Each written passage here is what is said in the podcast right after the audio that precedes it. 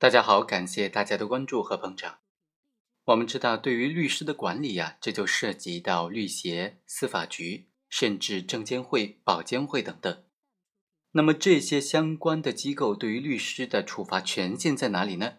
律师在违反相关的法律行政法规之后，这些主管机构有权对于律师做出什么样的处罚呢？很显然，他们做出的处罚决定肯定是不一样的，处罚的类型也是不一样的。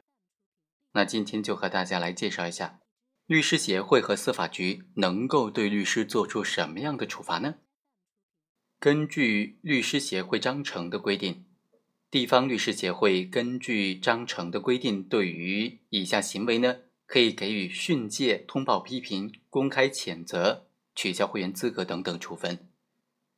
首先是对于那些违反律师法和其他法律法规规定的；第二，违反律协的章程以及律师行业规范的；第三，严重违反的社会公共道德，损害了律师职业形象和信誉的；第四。违反律师职业道德和职业纪律的，第五，其他应当受到处分的违纪行为。对于会员的违法违纪行为呢，律师协会还有权建议有处罚权的行政部门给予行政处罚。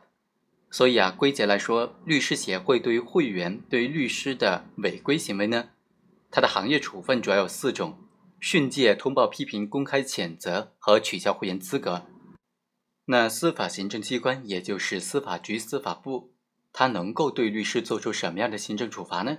这就包括：第一是警告，第二罚款，第三没收违法所得，第四停业，第五吊销职业证书，第六法律规定以及章程规定的其他的行政处罚。司法行政机关，也就是司法局，在实施行政处罚的时候。还应当责令当事人改正或者限期改正违法行为。好，以上就是本期的全部内容，我们下期再会。